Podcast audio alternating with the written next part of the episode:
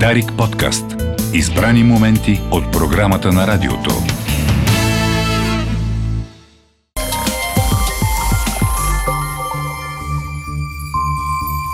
В стълбището на Дарик радио с Кръстю Кръстев, министър на културата, Константин Волков е с вас. Театъра казва, че е огледало на случващото се в обществото. Каква театрална постановка, какъв жанр театрална постановка би представила най-добре случващото се днес в обществено-културния политически живот в България? Като че ли ми прилича на трагикомедия. Комедия, защото се забавляваме с нашите желания, и трагедия, защото не може да ги формулираме, и лошото е, че дори да ги изпълним, сме неудовлетворени от тях. А какво може да ни удовлетвори все пак? Има ли нещо, малка победа, която може да обърне? Аз мисля, че победата е една. И тя е да станем нормални хора. Да направим нещата нормални. Нормални хора в нормална установка би трябвало да живеят нормално. Мислите ли, че липсата на културни натрупвания, ако мога така да кажа, време за култура сега, любопитството към културата сега, са част от причините понякога да се сблъскваме с една озлобено лице на бъдещото общество, по какъвто и да е проблем? Вижте, в последно време любопитство към културата, към изкуството има. Това го показват пълните салони, това го показват посещенията на изложби, просто защото съм от тези гилдии, така да се каже, виждам, че има много хора. Виждам и нещо друго. Да, има хора, които се преобразяват, докосвайки се до изкуството, и това не звучи помпозно. Просто съм го виждал. Виждал съм хора, които, докосвайки се до културата, до изкуството по някакъв начин, започват да мислят по друг начин. Но все пак достъпа до изкуство в България, въпреки че е гарантирано от Конституцията, не е затруднен. Може би творците не сме направили достатъчно усилия да се докоснем до повече хора. И па едно изследване в последно време четах някъде, че около 40 до 50, а според мен и над 50% от населението, от хората, които живеят в нашите ширини, нямат достъп до изкуство. Нямат достъп до представления, нямат достъп до концерти, нямат достъп до, да кажем, художници, писатели, в които да влезат в техния живот, да по някакъв начин да кореспондират с тях директно, като живи същества. Казва, че България е разделена на две по всяка тема, и в културно отношение ли е така? В културно отношение мисля, че колкото гилдии, толкова разделение има. На всичкото отгоре в гилдите имаме по няколко десетки лобита понякога. Проблема не е в разделението. Вижте, аз съм сигурен, че хората, които работят в тази сфера, работят в нея с огромна любов.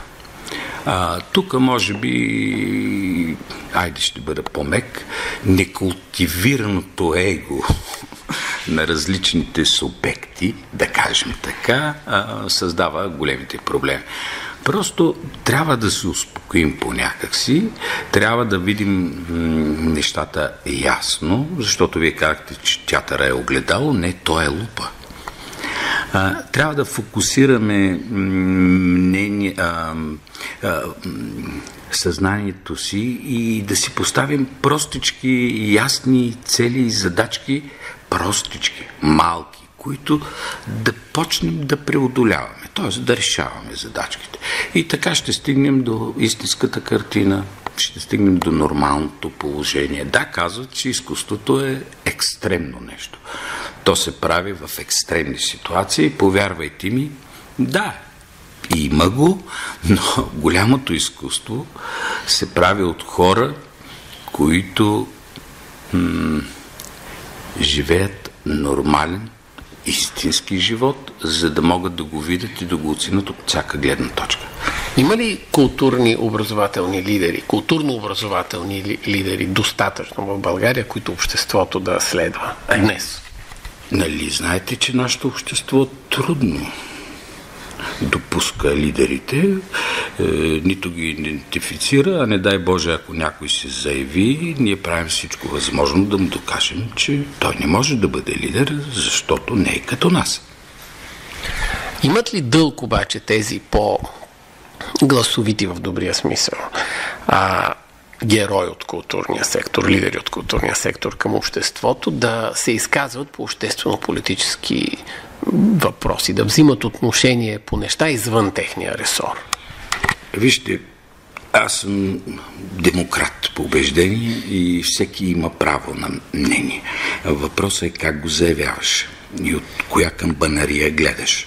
И дали ти не си мислиш, че от теб започва света и с теб свършва. Това е големия проблем. Иначе обмяната на различни мнения е най-доброто нещо. Например, в моята работа аз винаги съм обичал да работя с хора, които имат различно мнение по даден проблем.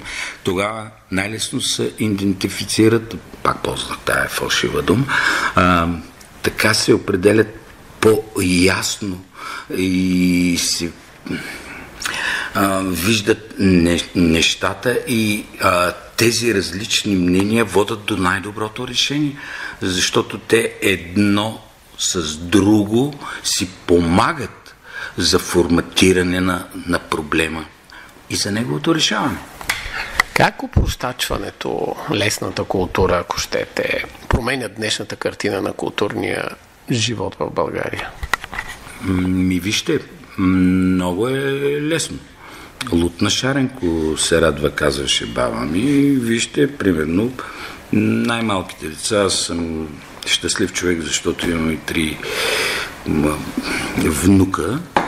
И виждам, двете са ми внучки, един голям внук вече 7 години. Той е вече много голям. Но аз виждам, какво харесва малкото дете? Шарената кукла. Харесва цвета, харесва енергията, харесва красивото за него. Така е в живота.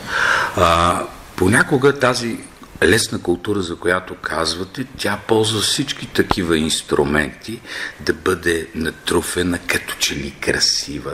Да, екстремна по някой път, ползва всички хватки на известни за манипулиране на, айде ползвам и тази дума, съзнанието на хората, сетивата, усещанията, всичко. И да, тя си извоюва правото фокуса да се насочи върху нея. Естествено, има и другото нещо, че хората не са подготвени за оценката, но човек се учи цял живот на това нещо. Но ето, вашите внуци не са родени с добър или лош вкус. Медиите също са виновни. Те са обект на, тази ширания, вашите внуци. Това беше истинския отговор. Той се формира. Вкуса се изгражда, защото човек се учи на вкус. Като за всяко нещо в този свят. И там е шанса на културата. Там е шанса на изкуството. Да даде ясни, точни критерии, репери, въпреки че и самото изкуство не е съвсем наясно по някой път къде са. И това е пък красивото на изкуството, защото то непрекъснато си търси други хоризонти.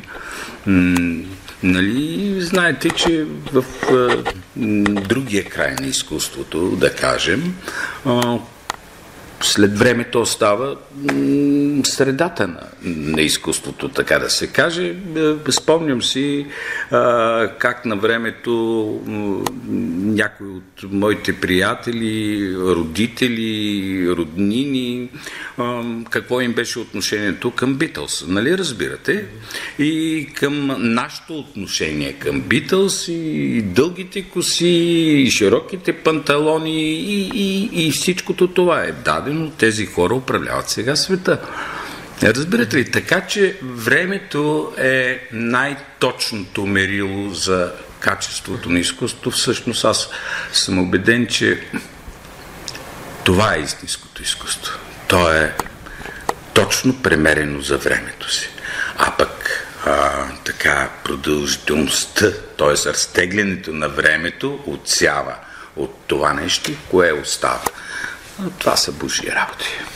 В дебелите учебници биха казали, че процесите на социален разпад в едно общество могат да бъдат забавени със стойностна култура. Една от критиките обаче към неналичието на достатъчно стойностна култура в България, например, свързана с билетите в театрите, че е необходимо реформиране на модела с продадените билети, който снижава качеството на българския театър. Да поговорим за тази тема. Така. Яйцето или кокошката? Това е основният проблем. И според мен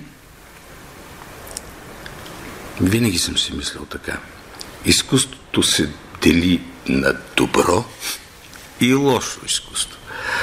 Творците са на можещи и не можещи. Така че кое е яйцето, кое е кокошката, защото тогава би трябвало да изчистим изкуството от многообразието му, от жанровете. Нали разбирате? Въпрос на времето е в това време, кое е тъй нареченото вървежно, нали? Това, което ние коментираме. Проблема не е в билетите. Аз познавам изключителни... Хайде, ще дам един такъв пример. Пред... картината Мона Лиза, непрекъснато има хора и каквато цена на билетите да сложите, те просто ще свършат в момента. Тоест, вижте, ние трябва да се опитаме да дадем шанс на хората да се докоснат и до твърдото изкуство, да кажем така, до истинското изкуство, как. Но не трябва да го абсолютизираме. Както не трябва да абсолютизираме и другата. Да, изкуството служи и за развлечение, то е част, но пък, че публиката е много благодатен така ареал, в който ти можеш да изграждаш, да надграждаш. И трябва да ви кажа, че в моята работа, аз близо 27 години ли съм, бях директор на театър, всъщност от 3 месеца съм, какво и аз говоря. Точно това съм се опитвал да правя. Но вашите критерии какви бяха за постановките? Защото със сигурност не са били само финансови. Вижте... Много е важно времето, нали знаете, театър трябва да се случи днес, на това място, в точно този час и в следващия час то умира. Утре се получава, играем същото представление, резултатът е друг. Това е същността на изкуство. Какви са били критериите ми? Много е била важна публиката, усещането за... енергията на публиката. Какво значи? Да, влиза човек, ето, примерно ще кажа за Пловдив, имаше един такъв момент в това гигантско преместване на хора, минавайки от едно място на друго, заживявайки в друго пространство, усещайки атмосферата на пространството, те започват да се премерват. Така да се идентифицират с това място. Ето такъв беше и проблема. Значи, много е важно хората, които правят изкуство, да знаят в този момент, в точно какъв продукт да дадат. Това е всъщност нашата работа. И когато ти започнеш да надграждаш, защото, извинявай, но примерно някъде да направиш едно страхотно представление, примерно, на кой да кажем, в очакване на Годо. Представяйки го на друго място, какво от това, че представлението на Годо е фантастично, изключително изиграно прекрасно от актьорите, поставено прекрасно от режисьорите. Ако няма почва, на която да го посееш, т.е. да посееш трева в пустинята. Само арабите го правят, защото поливат непрекъснато. Нали, разбирате? И е много... Не са ли поставени в момента някои сектори, подсектори от сектор култура в по-засилено финансово зависимост от държавата или не? Да, всеки се спасява сам поединично и там е проблема на нашата гилдия, че се опитваме да се спасим така поединично. Аз точно това и екипа на Министерството на културата точно това искаме да направим. Ние не бива да бъдем от различните страни на барикадата. Включително убеден съм, че и Министерството на културата, и хората, които създават културата, изкуството в България. Ние сме от едната страна на барикадата. Мисля си и вярвам, че и Министерския съвет е от същата страна на барикадата.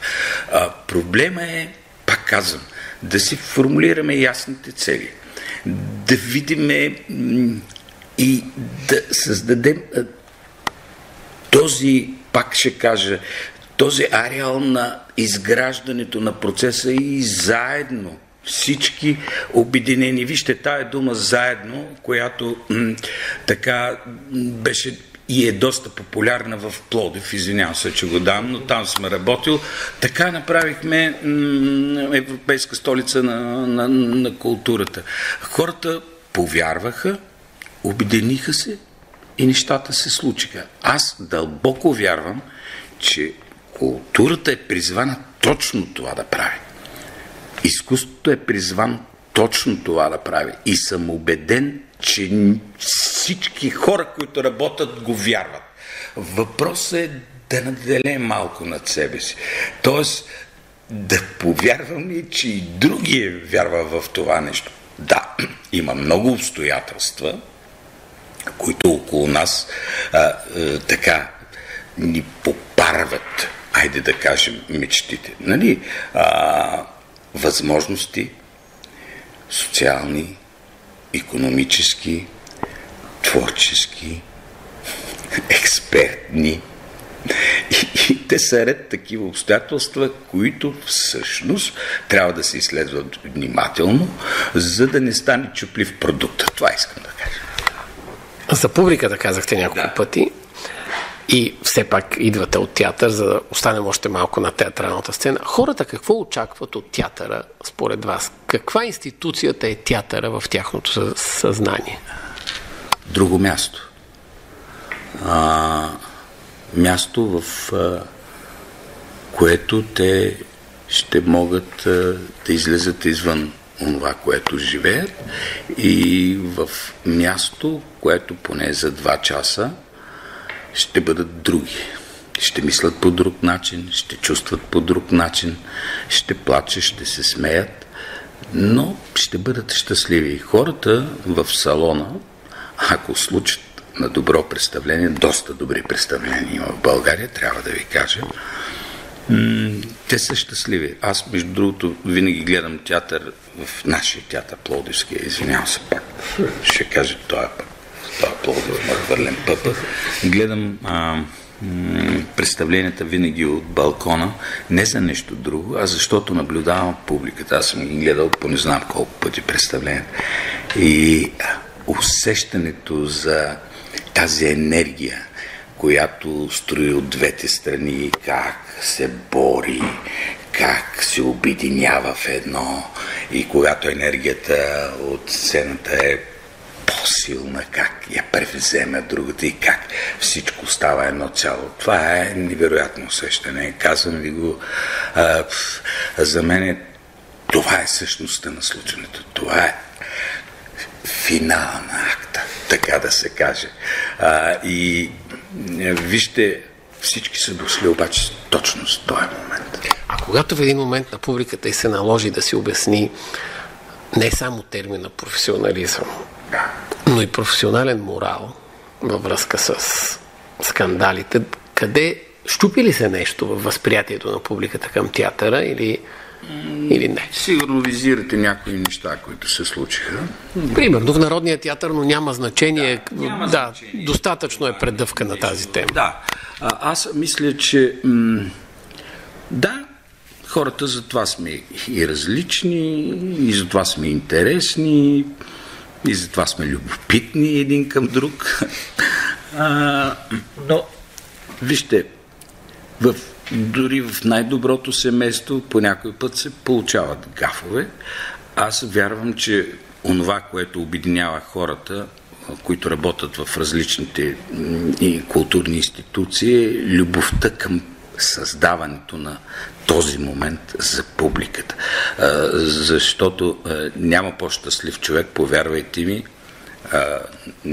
и момент на сцената, да получиш истинските аплодисменти, не дежурните, а да го усетиш. И аз мисля, че в края на краищата всички, които работим на тази нива, както казва Александър Саков, моя добър приятел, и я копаме страшно, нали? Това е истинския така душевен подарък, който получават хората, които я създават. А когато около теб на нивата застанат и други хора, заедно, обединени в това, че ще даде добър плод или че има смисъл да го правиш, много хубаво. Цивилизованият начин за решаване на една патардия, една препирня, какъв е? Защото видяхме всички нецивилизовани, от публичен линч до какво ли не. Помирение и смирение. Това е най-важно. И опит да се разберем един друг. Това е, мисля, най-важното нещо, което трябва да се опитаме да... Държавата къде може да се намеси и финансовият инструмент достатъчно намеса ли би бил в такива скандали? Вижте, да, държавата може да се намеси навсякъде. Но дали трябва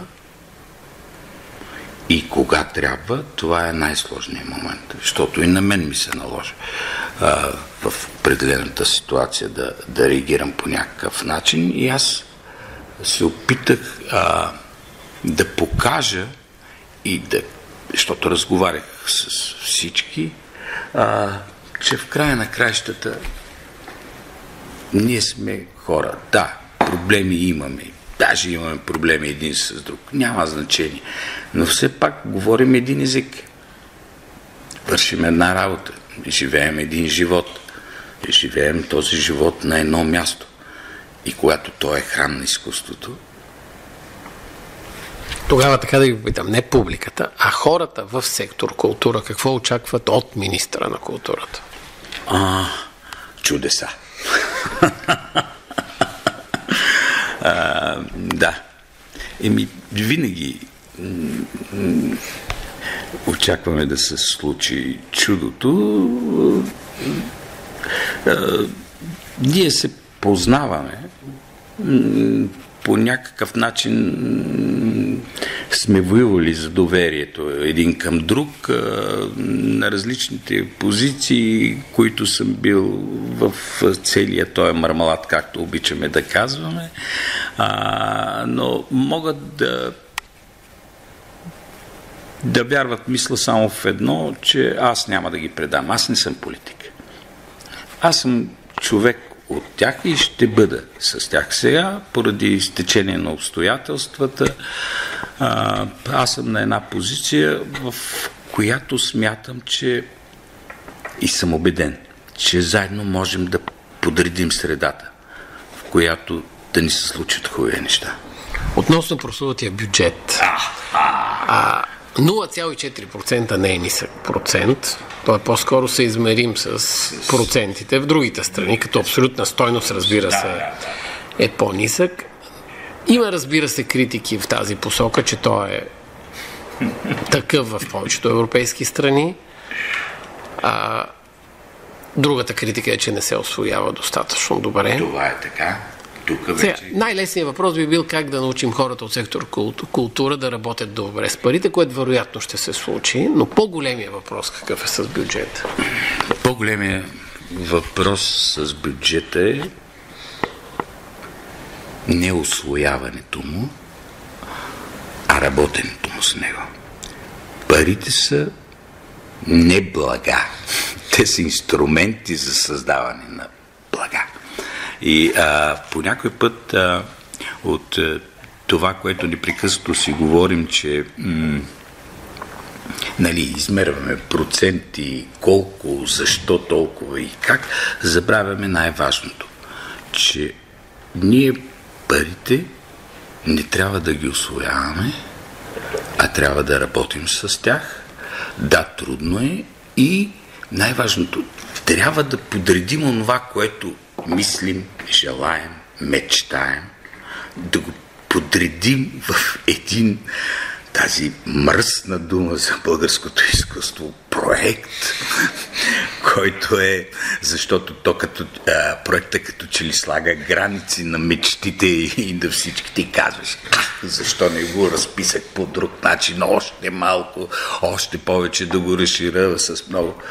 Но ние трябва да сме убедени, че това ще ни помогне за осъществяването на мечтите ни.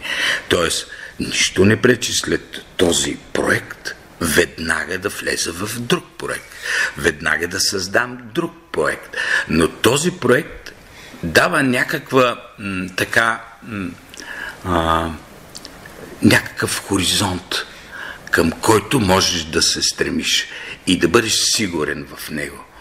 И винаги, знаете прекрасната думичка, колко и пари да дадете на културата, че ги излеем, бе брат, ще ги похарчиме, няма проблеми. Но проблема не е в харченето, а проблема е в това наистина какво ще донесат те.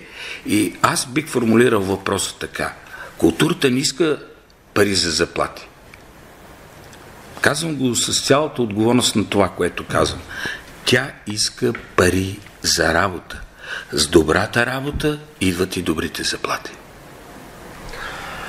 Към това трябва ли да се преосмисли пирамидата на днешната Валас, ако най-отгоре е директора винаги и той е всевластен? Това създава ли проблем в определени сектори в културата? Директора на това, директора на онова. Извън парите и структурата на властта. Извън министър. Да, разбира се. Вижте, в тази структура е много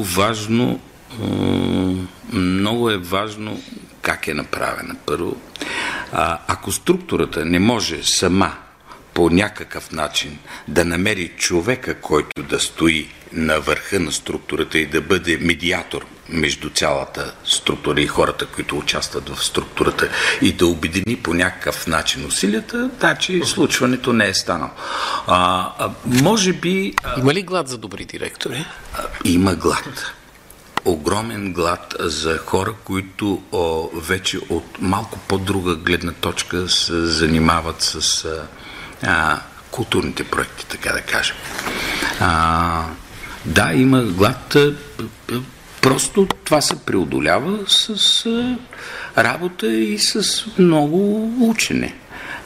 Просто ние трябва да създадем. Системата трябва да произведе тези хора и да не се отказваме лесно от тях. Защото много ценни хора просто се дръпнаха от системата, защото те се чувстваха употребени. Да, греши се.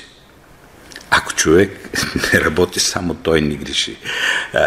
Не трябва да ни бъде страх от това, че ще направим грешката, а трябва да ни бъде, страх от това, че нищо няма да свършим, ако ни е страх. Липсата на законодателен фундамент важна ли е? Закон за сценичните изкуства, ако щете пък и до Националната стратегия за култура. Тази структура на документите важна ли е за движението напред или не? Важна е, разбира се. Това е едно от фундаменталните неща в това време, да се чувства по някакъв начин сигурност в самата система. Вижте, аз в началото мисля, че говорихме за това. България сме царе на писане на закони. Оказа се, че това, защото правим опити в Министерството на културата, оказа се, че това е много трудна работа. Концепция за проекти, концепция за закони имаме страхотни. Идеи за закони, как да изглеждат, имаме страхотни. Но законът е изречение. То трябва да се подреди точно. Както поетите подреждат, разбирате, строфата, нали? Така и законотворците трябва да я подредат. Защото вижте колко закони правим, като количество, ние сме световни рекордьори. И колко променяме на другия ден. Просто защото подценяваме подредбата на думичките в изреченията, които форматират закона. И там е големия проблем. Той също трябва да се прави от професионалисти. Защото никога не ми се е случило, сега ми се случва в последните 3 месеца. Хора, които са наистина интелигентни, наистина имат страхотни концепции, когато стане въпрос да изпишем точното изречение, фразата, сбъркане на мястото на запетайката, на глагола, къде да го сложиш, или пред съществителното, и веднага всичко се нарушава, защото тогава почваме да... И може би затова хората казват, че този закон е като врата в поле, бе, приятел. Там е някъде проблема. Така че ние не трябва да непрекъснато да се борим да правим нови закони, а трябва да бъдем прецизни в изработане на тази законодателна рамка, от която започват всичките останали неща за структурите, за мрежата на културата, и това са важни понятия. Без тези 2 неща тя няма как да съществува. От приоритетите ли ви има ли някой, който среща по-голяма съпротива? Дори е толкова революционен, че сега си давате сметка, че може да не е по силите на един мандат или на една промяна. Вижте, аз не мога да кажа, че съм революционер. В никой случай. Дори защото революциите объркват много съдби, жертва стават много хора. Аз мисля, че живеем 21 век. Хората са минали, вярвам, на друго цивилизационно равнище и би трябвало по друг начин да се опитваме да решаваме нашите проблеми. Проблеми винаги ще има. И в най-идеалния момент, най-идеалното общество, в най-идеалната ситуация винаги има конфликт. Конфликтът е много важен за създаване на изкуството. Кога става най-живо и истинско на сцената? Когато режисьорът намери най-точния конфликт, за да сблъсква някои интереси и да се роди любов. Министър на културата в стълбището на Дарик. Благодаря ви. И аз ви благодаря. Дарик подкаст. Избрани моменти от програмата на радиото.